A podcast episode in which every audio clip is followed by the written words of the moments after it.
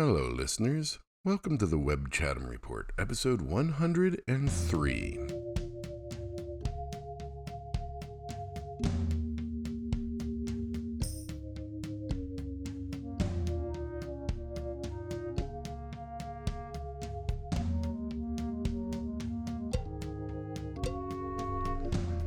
How's it going? What's up? Happy Friday.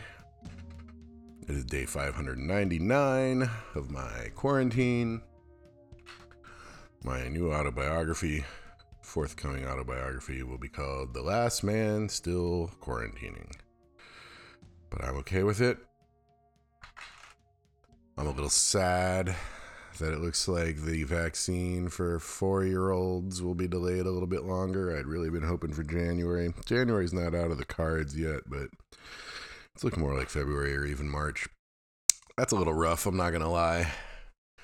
But it's coming along. It's coming along. I'm probably going to get my booster shot this week. I guess this week. I don't really see the point. I don't go anywhere. I guess I still do have this theoretical trip I want to take to New York in December. It's probably a bad idea, though. I mean, the numbers are getting better. The numbers are certainly getting better here. We almost peaked at 4,000 people in the state hospitalized.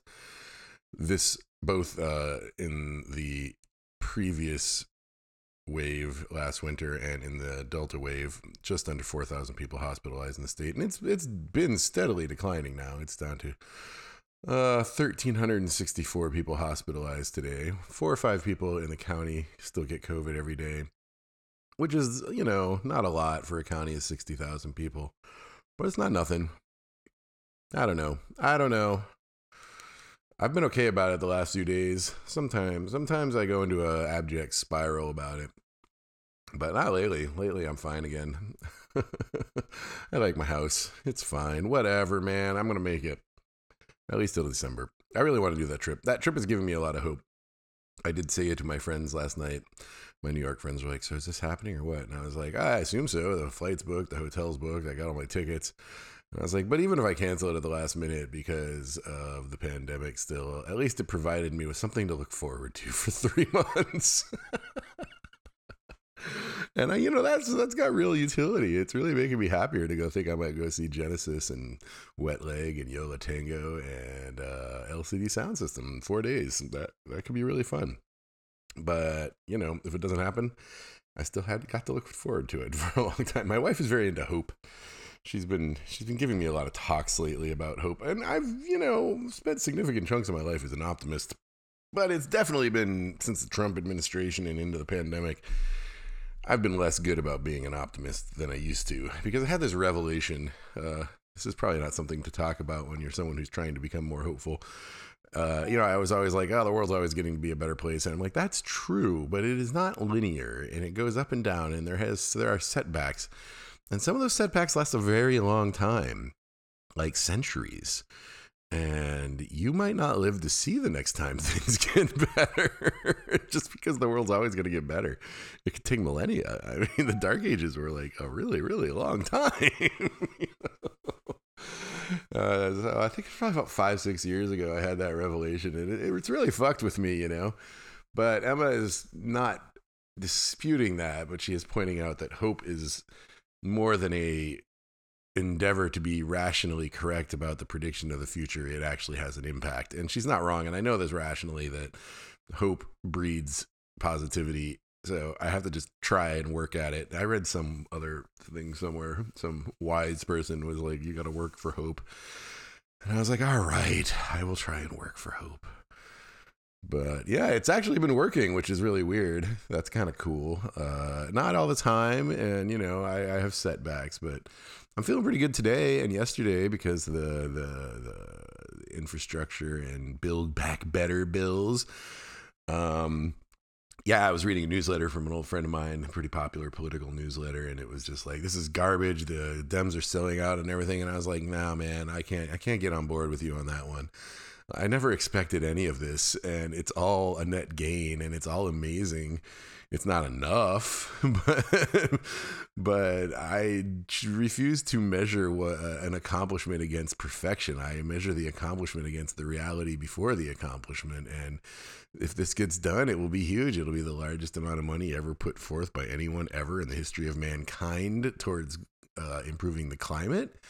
It'll be the first time in 100 years we expanded education for two more years. That's huge. Uh, expanding, um, you know, healthcare for 9 million people, making it cheaper, making capping the expense on childcare for all middle class Americans, providing home care to the elderly. That's huge. Uh, it's a lot. It's not enough, but it's a lot, and I'm choosing to be happy about it. Uh, fall is here. I really like fall. Uh, the leaves haven't started falling yet, so I haven't begun my mad dash to collect them all with my vacuum mulcher to make leaf mold compost. But the air is brisk and it's lovely, and I really like it, even if our walks are getting a little cold. Daylight is disappearing, which is sad. But one thing that's new now, I mean, it's been new for a few years now, but I'm really feeling it this year, is that I get up early. So, like, it's been bumming me out this week that when I wake up, it's dark but daylight savings time will have a positive side to it. The end of daylight savings time. I can't remember if it's starting or ending. Whatever. Each time the time changes, it's daylight savings time to me. People always correct me, and I'm not having it. I don't care. Um, but this year, you know, I wake up at seven and it will be daylight again when I wake up. And that is very exciting to me. That'll be awesome. It's going to suck at night, but it always sucked at night. Now I got this new positive aspect to it. Uh, I don't fully believe everything I'm telling you here. but it's like what's been going through my head. I've been trying, you know. Uh, yeah, yeah. I play too much of my video game. I mean, I'm not like you know. I I, I time box it. I, I play a lot on the weekends once all my chores are done. I really want to play today, but I don't think I'll get to play till this evening because I got a bunch of chores. And I play on for two hours on the nights that I'm not watching Jane. So every other night, three nights a week, I get two hours in. So, you know, I probably pay play eh, 10, 12, 12 hours a week of the game, which is a lot, but it's not too bad. You know, I, I, I, it's, it's making me feel better. I'm really enjoying it. It's a great game. I like farming. I like mining. I like building little houses. I don't really like fighting space pirates very much, but I don't like bribing them, so that's a little bit of a problem. I just try to avoid them. I run away. Brave Sir Robert ran away. But yeah, that's good time. Uh, there was an election in Pittsboro. God, my computer is just beeping and beeping. I don't think you can hear it because I think it's in the headphones, but it's very annoying. Uh, election in Pittsboro, but we don't actually live in the city limits, so we didn't get to vote in the election. But it's got the usual 21st century quackery people running, uh, which is totally depressing and crazy. And I'm trying not to think too much about it, even though it's really bad. Uh, my friend has his mom's been on the school board for like 30 years in an unnamed town in an unnamed state, and uh, she's got to run this year against some whack jobs that are freaking out about critical race theory. Uh, and you know, uh, longtime listeners of the podcast are aware of how many history books I read and and uh, how much history of America I'm aware is wrapped up in racism. So this whole thing for me feels particularly Orwellian, since like it's all obviously true that, that, white people have been really bad to bad people in America, and America is fundamentally founded on racism for our last 300 years. Uh, yeah, it's it's true. So I don't really understand. I mean, I do understand why they are pushing it. They're pushing it cynically because it, it resonates with people. People don't want to believe they're bad. I'm not a racist. Uh, and you know, it just seems like I don't know, you know, it's so fundamentally misguided. It's a cynical play, man. Anyway, uh, yeah, I'm not talking about politics today. Uh, my health is okay. We've been eating a lot of birthday cakes because it was Jane's birthday. We had two cakes, so my weight is up two pounds, but I can live with that. My leg from the injury is mostly not fucked up, but it definitely, I think this weird knee problem I have is related to it, and I got to get that looked at, but I still don't know who to look at it. it's uh, it's a real problem. I, like you cannot tell anything. I, I, don't know what to do. I don't know what to do. Like you look at it, it's fine. I just can't touch it. I can't touch it. It hurts. I can't kneel on it. I can't touch it. It's really crazy. Uh, yeah. So I really do need to do something about that. I still haven't got my Wegovy because CVS doesn't have it. I gave them one last chance, but I think I got a plan for that now. There's this pharmacy down the street everybody loves, and they've been all of the time on the local forums talk about how it's the greatest place in the world, and and uh, and they're one of the providers of booster shots, which I now qualify for. So I think I'm going to go to that place and make an appointment for the booster shot, go get it the booster shot, and then ask them if they can fulfill this prescription. And if they can, I'll get the prescription rewritten for them. So that's something I'm planning on doing next week. I got a big day out next Friday, is basically what's going on. I got to deal with the cable box, maybe. Although maybe not. The cable guy's finally coming today to fix the cable after six weeks, and uh, they they made an appointment before, and then they just canceled it unilaterally. They kept asking us. They kept saying it's fixed do you want uh, do you want still want the guy? And we kept saying yes, we still want the guy. And then the guy just didn't show up. They never said, okay, well, too bad you don't get the guy. The guy just didn't show up, and it wasn't fixed, and it's still broken. And so now they're finally sending the guy today. So that's a thing. Uh, I had stock in WeWork. have currently have stock in WeWork. Uh, I don't want it. I've never wanted it. I invested in a company called Field Lens maybe 10 years ago, and I really liked that guy. Doug Chambers was his name. Field Lens is a construction site management software. It was really cool, and uh, I mean, good for you know, good for Doug. Whatever. The company got bought by WeWork back in the heyday, and I was paid in stock. So I've had WeWork stock for years and years and years, back before any of the bad stuff was known. Although I already didn't like them. And they, three times through the years, offered to buy it back. And every time I said yes. The first time was for $56 a share. And I said, yes, I want to sell this stock. And they said, great. And then the day before they were supposed to send the money, they said, never mind. And then the second time they did it was at $23 a share. And I said, yes. And then that was, uh, then they just said, never mind. And then the third time was at $17 a share. And I said, yes. And then they said, okay. And then they said, never mind. And then I didn't hear from them for another year. And now the stock is publicly traded at $11 a share. So I want to point out I was 100% right every time in saying I should sell. But paradoxically, they were also 100% right in saying every time that they didn't want to buy at that price anyway. so yeah, good for both of us, I guess. So where this leaves me now is they sent me an email and they're like, "Hey, if you want to send your stock to your broker, you have to print these four pages out, fill them out, and take them to your broker." And I'm like, "Okay, great." And then a day later, they're like, "Hey, here's a login to access your stock." And I was like, "Oh, cool! I don't actually want to transfer these shares. I just want to sell them." And so maybe I can just log in and sell them. So I make an account in this new system. Oh, it's got a great name. I've never heard of this company. They're called the lar- they're the largest people that deal with IPO stock. Linkstar, Continental Stock Transfer and Trust.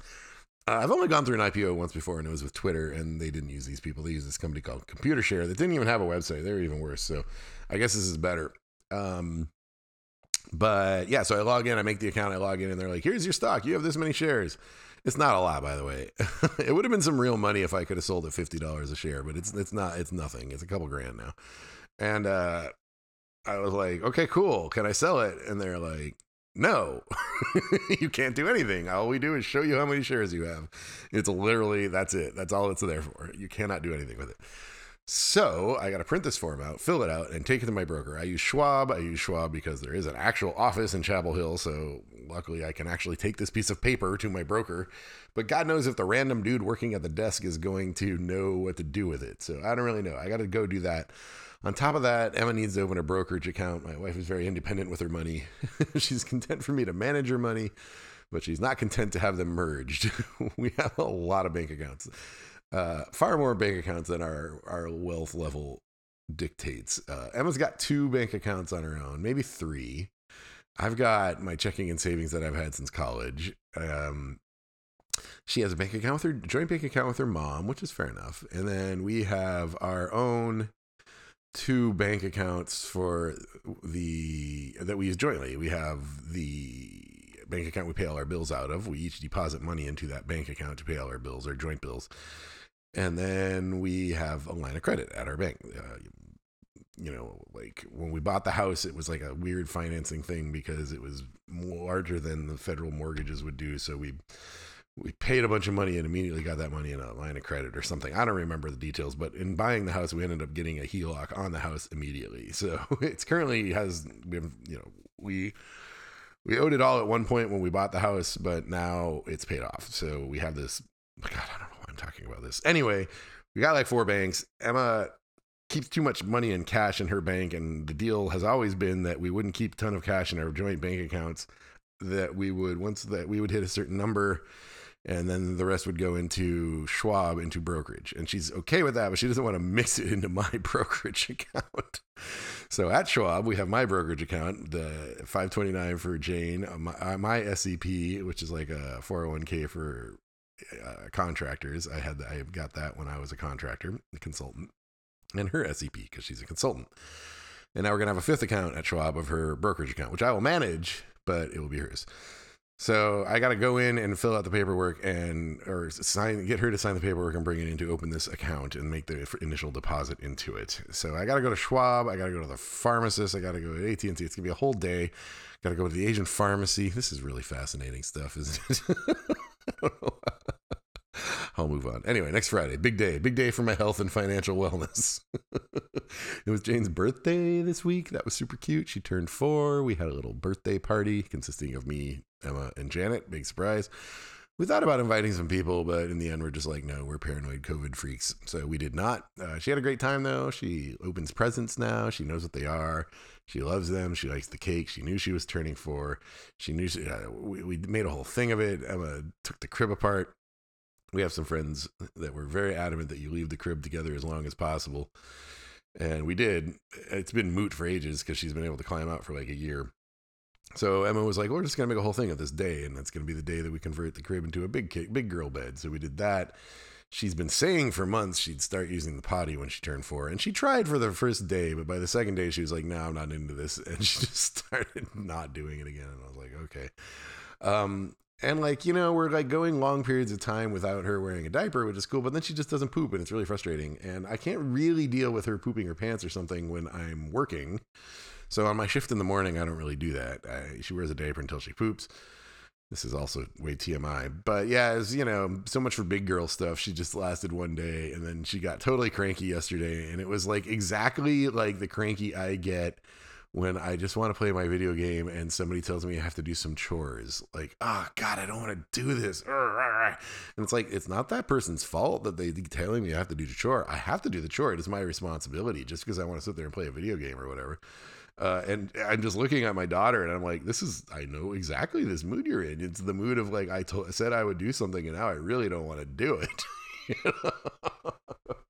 So it was very cute. But she's good otherwise. She can draw like crazy beautiful like she drew this like really sort of I put it in the newsletter today, but it's like ghost kittens. I don't really know what it is. She can write letters, she can tell time. It's crazy. She's doing great. Um but yeah, the the drawing is really coming along and the I knew she could write her name and I knew she could do like dot to dot tracing of letters, but I didn't know she could just sit down at a piece of paper and be like, I want to write a word and then write that word. It's like she's writing. I mean, it's one word at a time and the word is usually meow, but you know, it's not nothing. It's pretty impressive.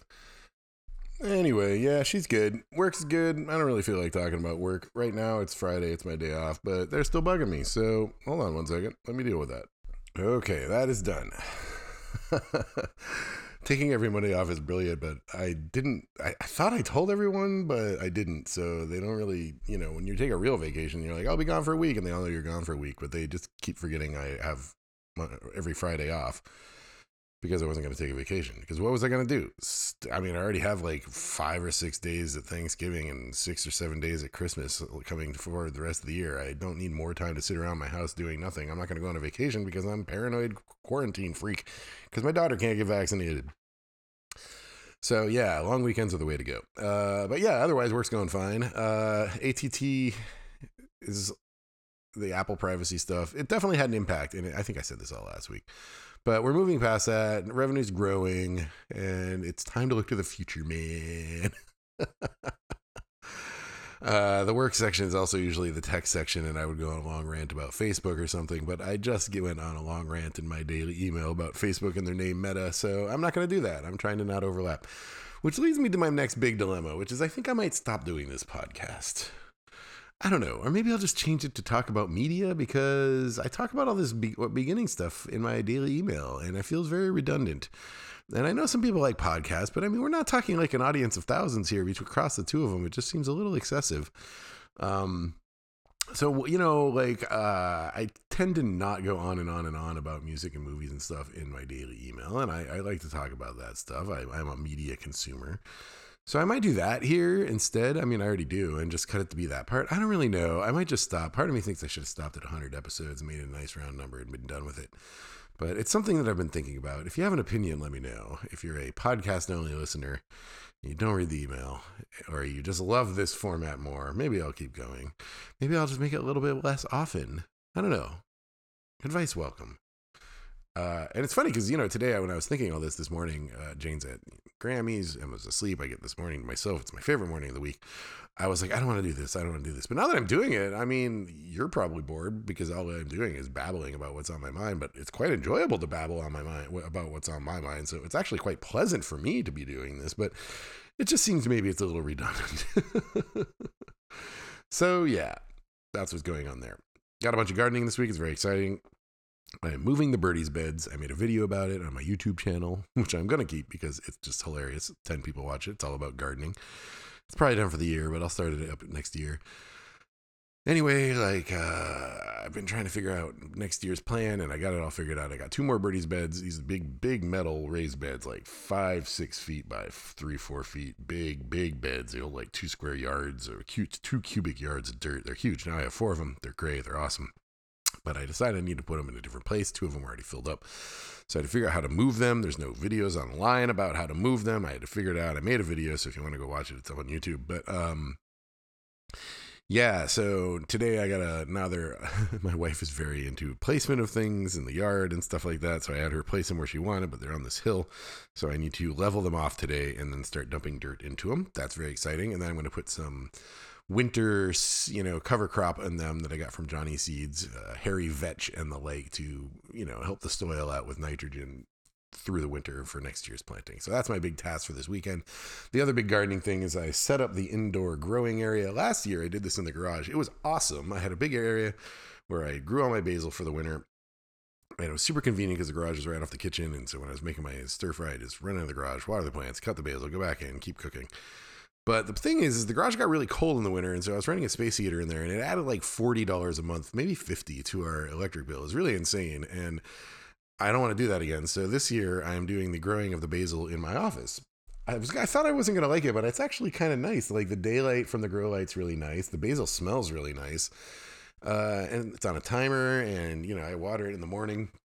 It's a little bit of a hassle, or it's gonna be a little bit of a hassle to remember to cut a sprig of basil before I go up to lunch because right now in the summer the basil's on the pat the the deck right out on the other side of the kitchen. I can just get it like I could in the winter with the, gar- the with the garage. Now I have to remember to bring up some basil, but I think it's gonna work, and it's been it's definitely brightened my mood in my office to have these plants in here, and uh, also because it's autumn, so I can open my window. Ooh, actually, I didn't do that yet today. I'm gonna go open my window one second.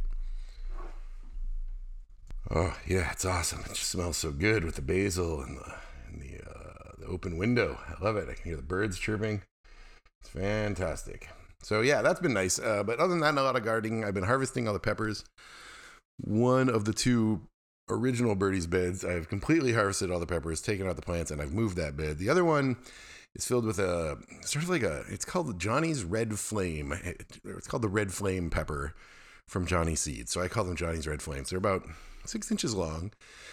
They're like a giant sized Thai chili pepper. They start gre- green and they turn red, and they're better when they're red, and they're called red flame. So I want them to be red. I have hundreds of these things on the bush, and I'm just waiting for them all to turn red so I can harvest them. I have so many peppers this year. It's insane. I probably have two years of peppers. I definitely overdid it. It's the one big success in the garden this year. The lettuce is doing really well this fall, and it looks like my snow peas are doing pretty well today, this fall as well. Uh, but a lot of stuff failed. The celery failed. The tomatoes failed. The cucumbers failed. like some basic shit.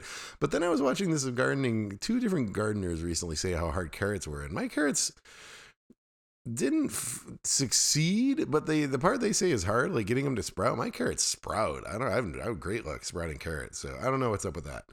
Uh, they don't get very big because I've been doing them in a whiskey barrel, I guess. But uh, they sprout. It's you know I've got it's a mixed bag, but my plans for next year are, are pretty exciting. Four big birdies beds and two hoop houses. Tomatoes in the hoop house keep the deer and the squirrels away. Should be awesome. Should be awesome. I'm excited for next year.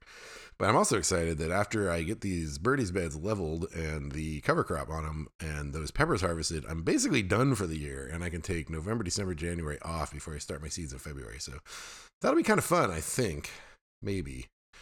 Maybe it'll be sad. oh, yeah. Hadn't thought of that.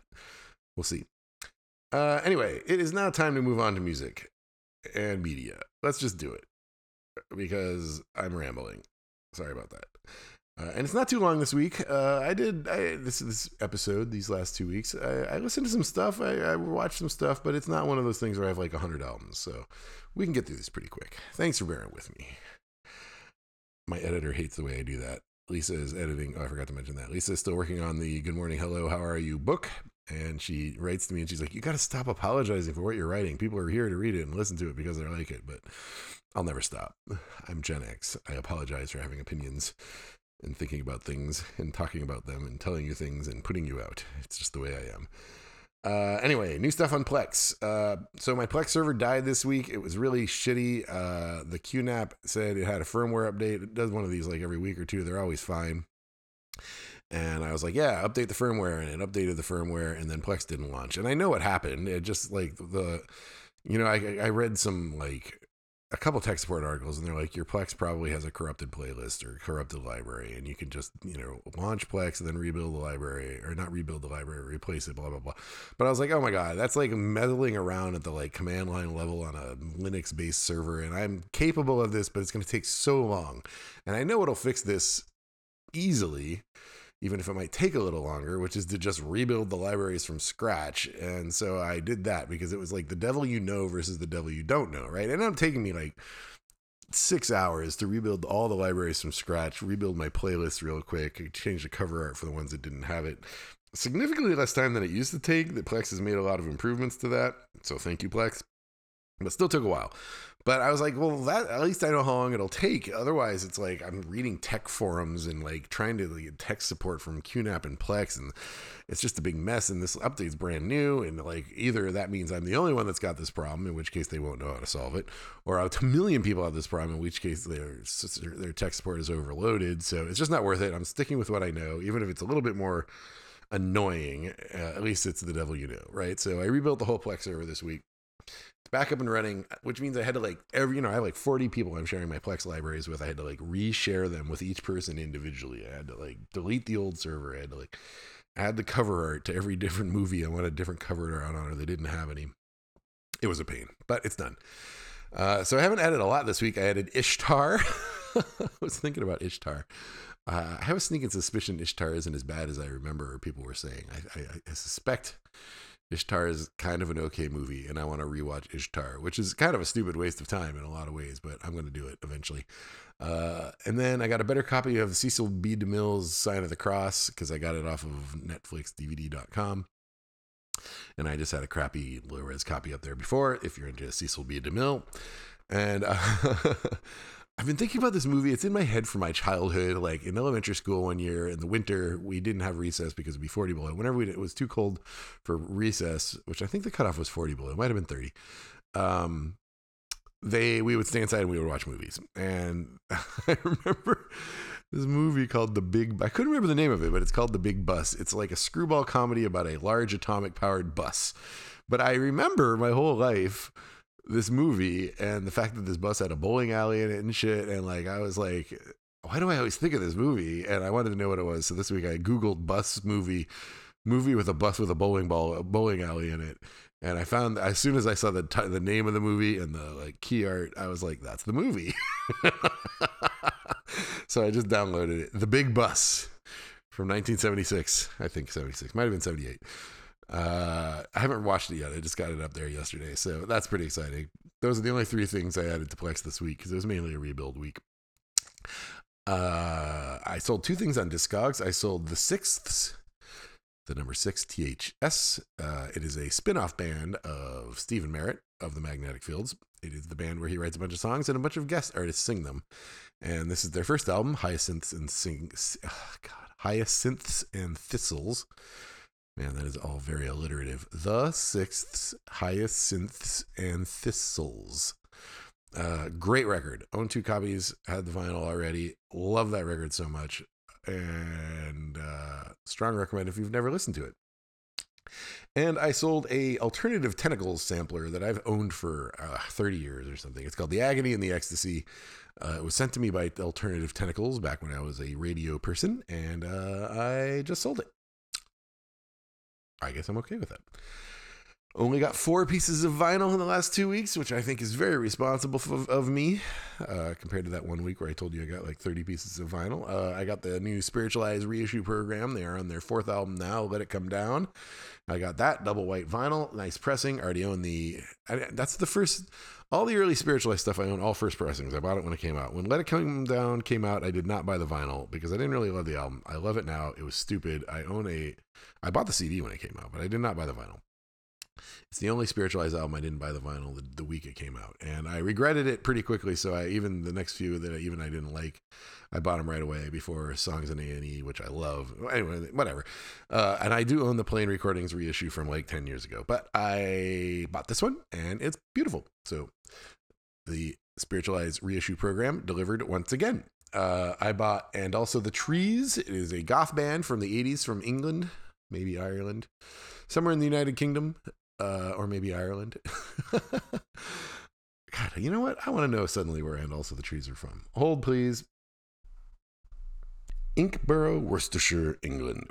Uh, anyway, they originally rose to fame because Simon Gallup of The Cure produced their first LP. I already have that. Uh, I I've, I've already owned all these albums on CD for 20 years, but I only owned two and also the Trees albums on vinyl, The Klaxon and Green is the Sea, and I wanted the rest of them. Uh, last year, in England only. The first album, self titled, produced by Simon Gallup of The Cure, was reissued for Record Store Day. And my friend Gareth in California has a hookup in England and he got me a copy. So that was very exciting. And then this year, just now, uh, and also the trees announced in England only for sale that you could get Virus Meadow. Their second album was being reissued. So I rolled the dice and I sent them however much absurd amount of money it costs to get a record bought and delivered in English pounds to America. It's like 45 bucks or something. And you know, when you order a record from England, it's always expensive. And on top of that, you never know when you're going to get it. As you guys will recall from two weeks ago with that For Those I Love record that took six months to come. I literally, when I sent, when I clicked pay on this, I was like, well, who knows if that, when or if that will ever show up. But you know what? It showed up within two, less than two weeks and it's here already and that's fantastic. So thank you and also the trees for being on it. Uh, thank you for letting me listen to virus meadow again. I sold the cd quite some time ago and i did not own it anymore so i haven't listened to it. It's not on spotify. I did rip the cd so i guess i could have listened to it but uh, yeah it's great great record. Love it Love Early and also the Trees. Uh, I also bought a reissue of Ladytron's album 604, which I never owned on vinyl, and I love. That's the one with uh, He Took Her to a Movie, and That's the Way That I Found You. That's just the way, the way that I found you. Uh, it's a great record. It's on red vinyl for one disc and clear vinyl for the other disc. It is two times 45, and it's awesome. And I got the new Xeno and Oaklander uh, video, it's called, on Dais Records, and it's great too. I love that band. I would love to see them again. Um, seen them twice.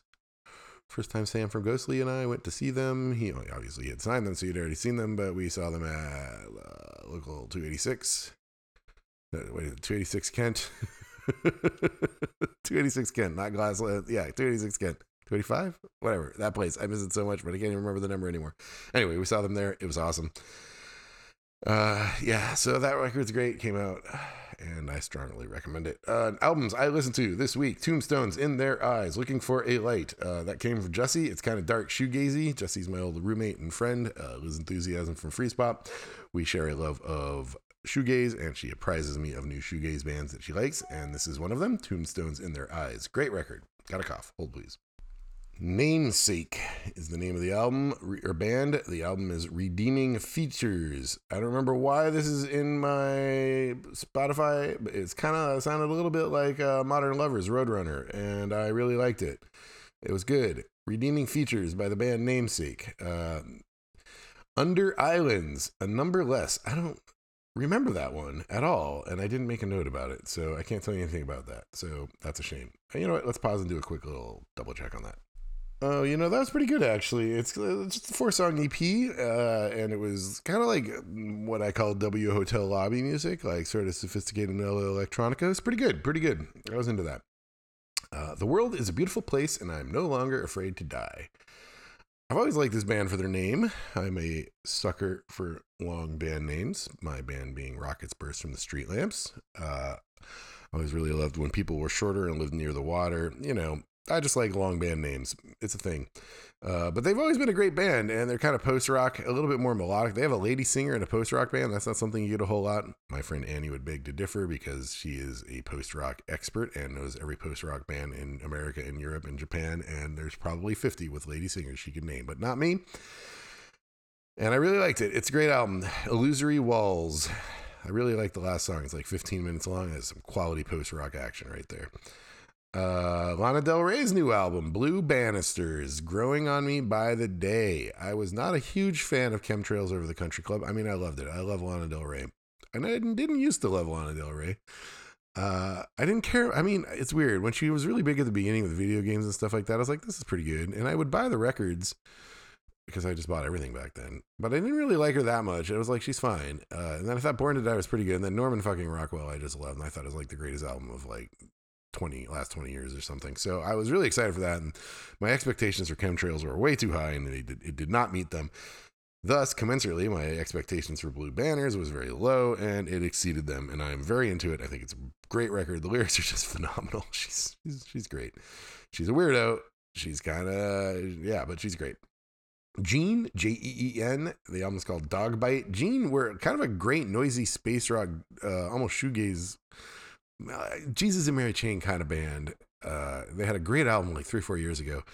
Uh, and they've evolved. They're like more song driven now and less noise driven, and it's good. It's uh, kind of reminds me of like some bands like um, early Mercury Rev, certain bits, or uh, Rollerskate Skinny, or uh, like that, that period uh, early Flaming Lips, like uh, uh, Hit Me Like You Did the First Time era Flaming Lips songs, uh, Hit to Death in the Future Head um, pop songs with fuzz.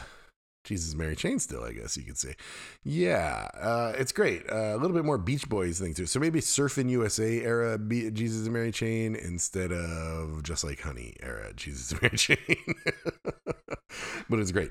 BLACKSTARKIDS, all one word, all caps. Puppies Forever. These guys are awesome. They're like a shoegaze hip hop group from I think Omaha. I don't remember who told me about them, but they were so right. That album is fantastic. Uh, shoegaze hip hop from the Midwest. Cannot say enough good things about it. Puppy, Puppies Forever from BLACKSTARKIDS. Uh, I listened to the new Viktoria Modesta album. Uh, Viktoria is a electronica artist, also a model, uh, amputee, known as sort of the, a bionic model, I believe is what uh, she's called. Uh, she is the long term partner of my old partner at Barbarian, Ben Palmer. So I met her a few times. Don't know her real well. Uh, but I like her, and uh, I knew she used to make music, and uh, I listened to her old music, but it, she hasn't made any in a while, and she just put out a new album, and so I listened to it, and it's good. Uh, you know, it is electronica. It is very dance forward electronica. I like my electronica a little bit more mellow, but it's solid. Strong recommend there. Listen to the new Coldplay, music of the Spheres. Why did I listen to this? I I, uh, liked the first Coldplay record. Uh, I was supposed to go see them with Susie, and we never did. It was really sad. And then uh, I'd caught them on the second album. They played a secret show at the Paradise in Boston before the album came out, and it was awesome. And I really like a few songs off that second record. I've seen them at festivals since, but I stopped caring about them. I like that they got Brian Eno to produce that album. I don't know. I'm, I guess I was academically curious. The reviews were so scathing. I was like, I gotta listen and see if this is really that bad, and it's not really that bad. It is a little bland. There is one really good mellow song on there that I really liked, but yeah, I mean, didn't move me one way or the other, which I guess is what those reviews were saying, and I guess so. I guess they weren't wrong. Black Marble Uh, so this is on Sacred Bones. It's an EP or a short album. It's called Preoccupation. Um, I assumed it would be sort of Sacred Bones style, which means like noisy, kind of scary, maybe a little experimental or avant garde. But no, it's just like cool, dark, mellow synth pop, and I'm really into it. Black Marble. Listen to the new Finneas album. Finneas, of course, is Billie Eilish's brother and the producer of her records and winner of last year's Record of the Year Grammy for production. Uh, he has a solo album. It's called Optimist. I enjoyed it. It's not getting good reviews, but I thought it was pretty good. Uh, and then I listened to the new Deerhoof, which has a great album title. It's called Actually You Can, which is just the best title. I thought that was awesome. I never really liked Deerhoof. I used to see them a lot back in their experimental early days. They'd play with my sister's band, Alston, and stuff like that. And uh, I didn't like them. And I, but I was like, you know what? I'm going to give him another chance. It was decently reviewed in Pitchfork, and I really love the album title. And it's not bad. And I mean, it's not my thing quite. It's um, it's still in that sort of Times New Viking glitch noise punk uh angular i think was the word they used to use for it like math rock without the math and i've never really enjoyed that stuff it was never my thing i like the the drone and the flow and the improv and the noise and the psych versus the like not my thing. But so they've like toned that down a little bit and there are real songs and structures. And so i like that about it. I really like the title. I like some of the, the, the lyrics. It's, it wasn't bad. It wasn't bad. Not my thing but it wasn't bad. Uh, and then finally, I subscribed to Damon Krukowski's email newsletter. Damon Krukowski was the drummer for Galaxy 500, and then he is the titular Damon in Damon and Naomi, his post Galaxy 500 band with his partner Naomi Yang, who was the bassist in Galaxy 500. And they are both in a band called Magic Hour. Is that right? Or there's a Magic Hour? Or is it Crystallized? No, it's Magic Hour, right? Yeah, they were Magic Hour. Oh my God, I have to look this up now. It's been too long. Yes, Magic Hour. All right, so Wayne and Kate, Wayne Rogers, Kate Biggar from Crystallized Movements, and Damon and Naomi all got together in a band called Magic Hour. I would see all these bands in Boston in the mid 90s. I was completely obsessed with Damon and Naomi's solo stuff, but especially Magic Hour and Crystallized Movements and the psych stuff that they all were doing. I probably saw Magic Hour 20 times. Crystallized Movements like four or five because they were kind of not as crystallized movements were sort of a Connecticut based band and Wayne and Kate moved to Boston then they got Damon and Naomi to make Magic Hour instead. But crystallized movements would play once in a while. But I mean, my God, I saw Magic Hour so many times. Anyway, I really love Damon. he's a great writer. He's great on Twitter. He's an educator. He's active in like musicians' rights, things like that. And he's got a newsletter and I love it. This whole last newsletter was about a Japanese band I had heard of and listened to, but I didn't know anything about. And they were called Les Rallizes Dénudés. Uh, and I, you know, I listened to them and I was just like, oh, they're like Acid Mother's Temple, which is one of my favorite Japanese psych rock bands. I love them. Um, but in fact, I didn't realize how old Les Rallizes Dénudés was. That they were around since the '60s, and they had this legendary status, and that they like they, nobody knew who the lead singer was. He wasn't seen in public. Blah blah blah blah blah. This whole thing. The bass player was involved in a hijacking of a plane. He, he defected in North Korea. He lived there for 40 years. I think he's back in Japan now, but nobody will admit it. Whatever. it's all very fascinating. They most all, all their releases, and there are like 50 of them, are all bootlegs. They didn't really put albums out. They believe more in the live format. I'm not completely completely convinced it's not all a hoax. but uh, I was like, he was writing about their sort of uh, most seminal album, and it's called uh, Mizutani.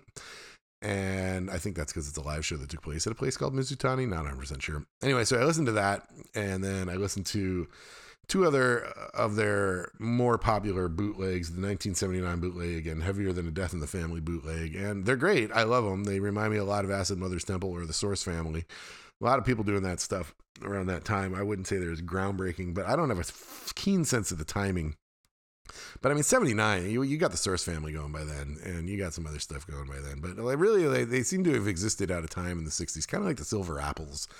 Like, hard to believe this band existed as early as it did.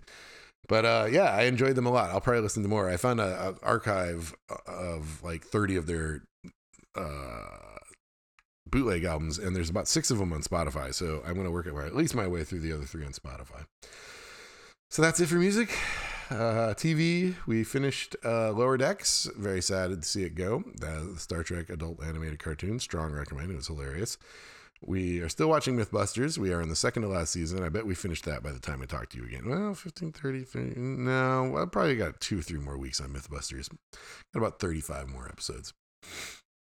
Um, we watch one or two a night. So call it two a night. That'd be three weeks. uh, yeah. Anyway, uh, it's fun. I'm still enjoying it. I'll be sad to see it go. We're uh, keeping up with SNL, and uh, it's pretty good this season. There's some good stuff. Uh, yeah. Uh, you know, what do you say about SNL? Um, uh, Jason Sudeikis was a good host. Uh, Kacey Musgrave was awesome. The, the, musical guests have by and large been great. Uh, what's her name? Uh, Brandi Carlile was fantastic. Uh, Daniel Craig was a good host. Uh, yeah, it was good. It's been good. It's been good. I enjoy it. Very sad that there was no uh, David S. Pumpkins this year. They should have brought David S. Pumpkins back. That's sad. Uh, we are watching Ted Lasso now, uh, and I we are binging effectively one one episode every night or two, and uh, like maybe four episodes a week. So that middle period where people are like, I don't know if this is going to be good or gone. Let's say four, five, six. We just plowed right through that part, and it was fine. So you know, uh, pacing really doesn't matter. I, I, it's weird. Like some shows are better when they're done faster. Some shows are better when they're done slower.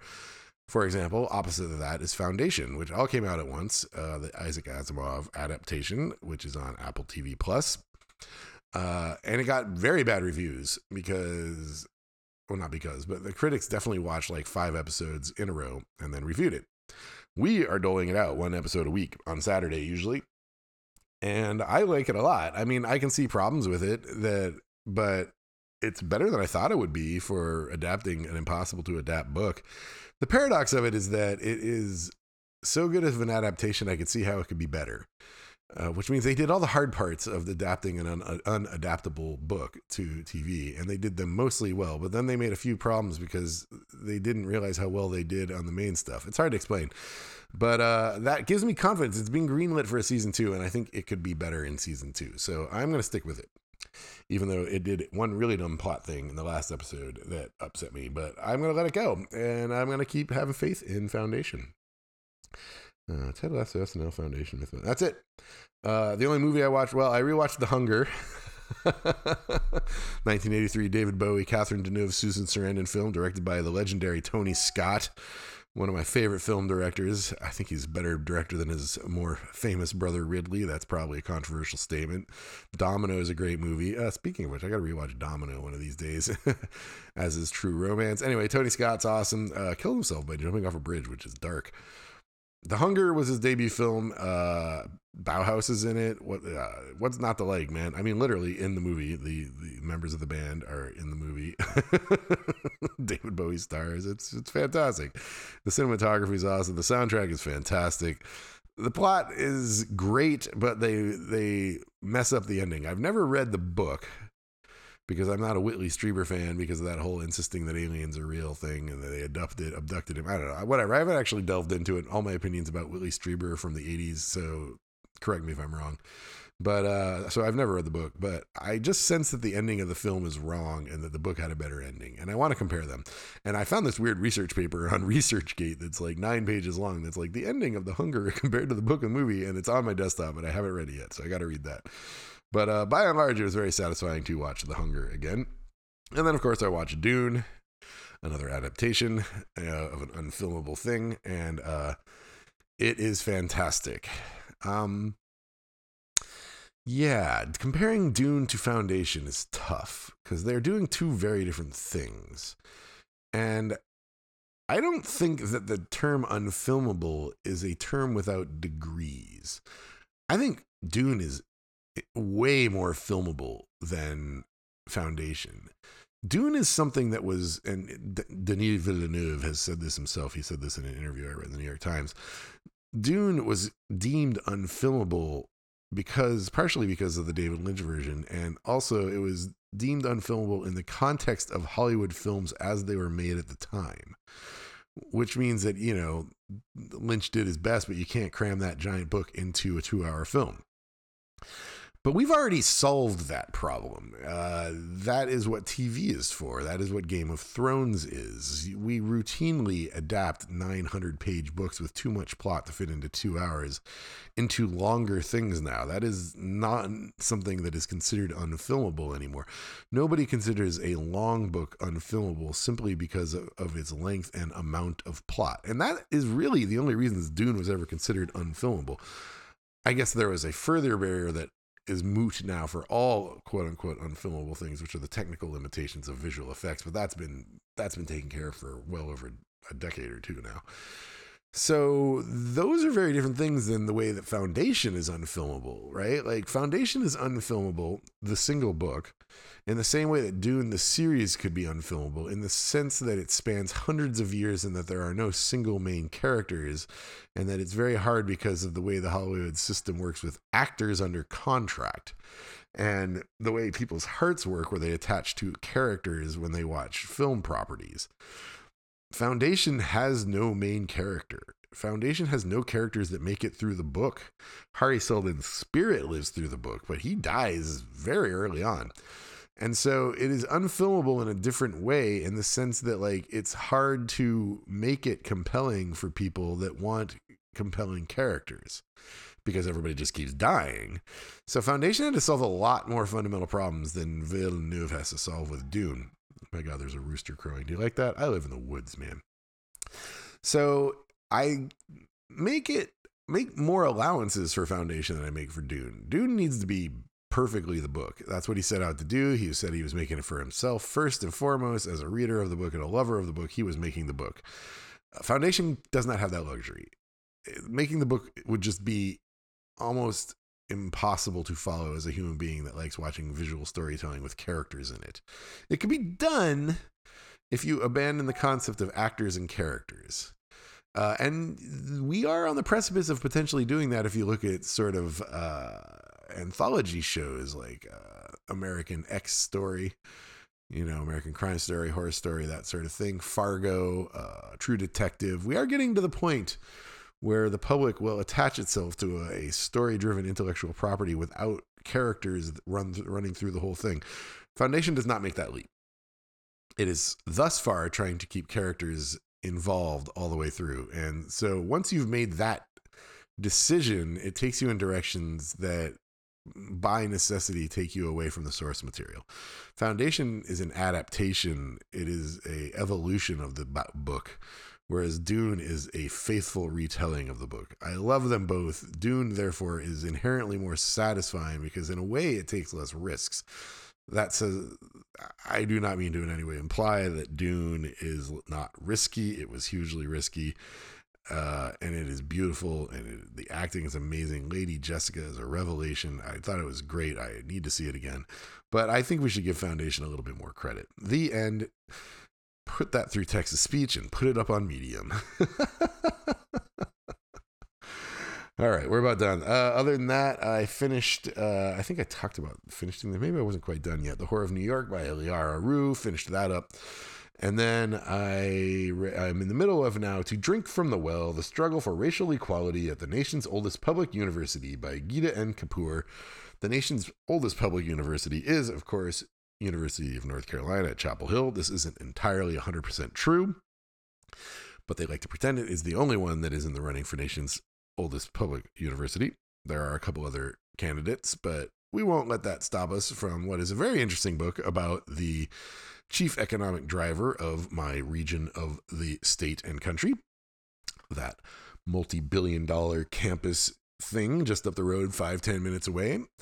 Uh, I don't, you know, I haven't lived in this state for a long time. I don't know a lot about the history of the state. I know it was a racist southern state. Uh, the beginning of this book was hugely traumatizing and it was very, very hard to read. I knew that slavery and UNC were inextricably intertwined, but I didn't know it was that bad. Uh, it was a little bit disorienting skipping from Reconstruction past the New Deal, deal without any comment of anything that happened for 70 years. And I was a little annoyed with that for a while there. But now we are in the Jim Crow era and focusing on the efforts to desegregate the school. And it is, again, intensely fascinating. And it's also a history of the state, it's a history of the city of Durham. Uh, a little bit of the history of the town of Chapel Hill, but the town of Chapel Hill and the university itself are so inextricably entwined that they are almost one and the same at this point. Uh, it's it's a good book. I'm into it. It is very compelling. I read about an hour of it every night. I'm more than halfway through. Uh, it's depressing. It's sad. Uh, it's most sad to. I, I I mean I'm not surprised by this. And if you had asked me whether or not I thought it was true and raised the issue, I would have said yeah, it's probably true. But just to see all these names of people that are the names of streets and neighborhoods around here and know that they are slaveholders is very hard. Uh, yeah, that's me uh, losing my naivete about a subject lots of other people take deep offense at and have for longer. I realize that, but it, it's hard to do and it, it bums me out. And I don't like living in a place where everything's named after slaveholders. It's not everything, and it's fewer and fewer, but it is still it's still a pain. It's still sad. But the book is great. I will talk more about it in two weeks when I'm done.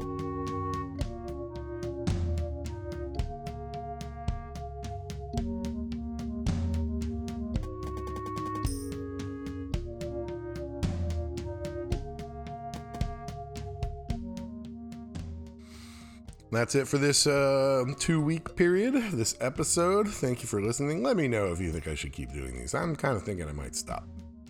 But uh, if you do enjoy them and they make you happy, drop a line. Let me know. Hope your weekend is going to be swimming, and I will talk to you guys in uh, two weeks. Have a lovely November.